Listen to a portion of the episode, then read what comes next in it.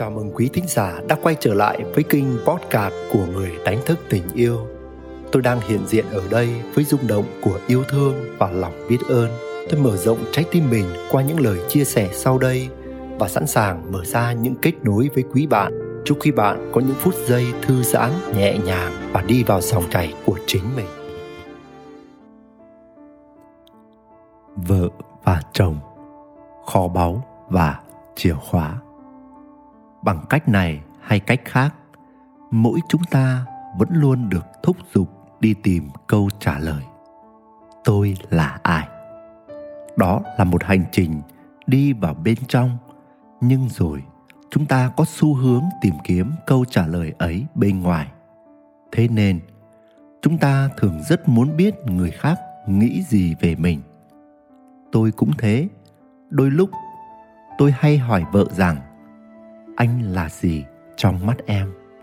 Rồi cũng tự hỏi mình, trong mắt mình, vợ mình là gì nhỉ?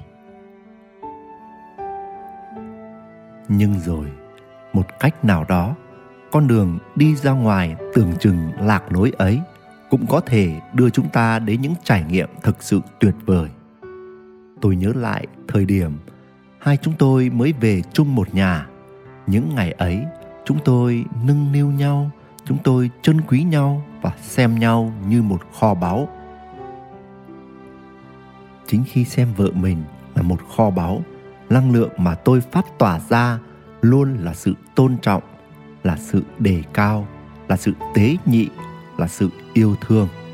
Và khi xem vợ mình thực sự là kho báu, tôi tự đồng hóa mình là chiếc chìa khóa để mở cửa kho báu đó. Khi ấy tôi lại phát tỏa ra năng lượng, muốn đồng hành cùng vợ, muốn khám phá cho đến tận cùng kho báu với vô vàn điều kỳ diệu, ẩn tiềm trong đó.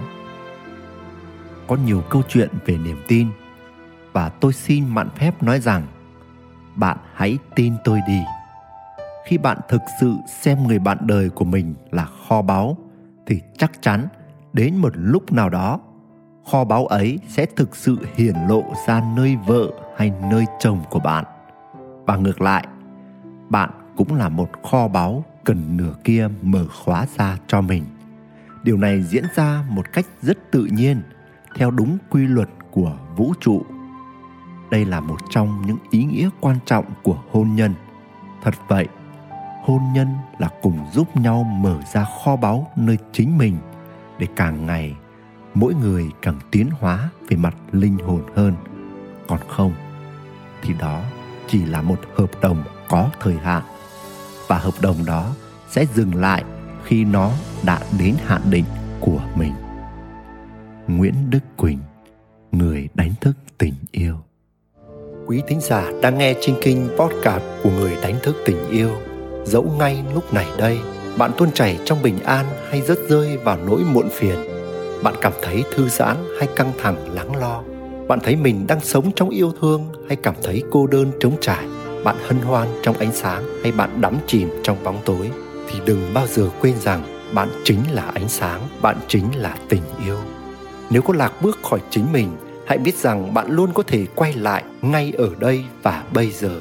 Và nếu bạn thấy mình có những trải nghiệm cộng hưởng với chủ đề này, hãy để lại những chia sẻ của bạn dưới đây. Cảm ơn quý bạn đã lắng nghe và tương tác xin gửi đến quý bạn muôn vàn phúc lành và tình yêu.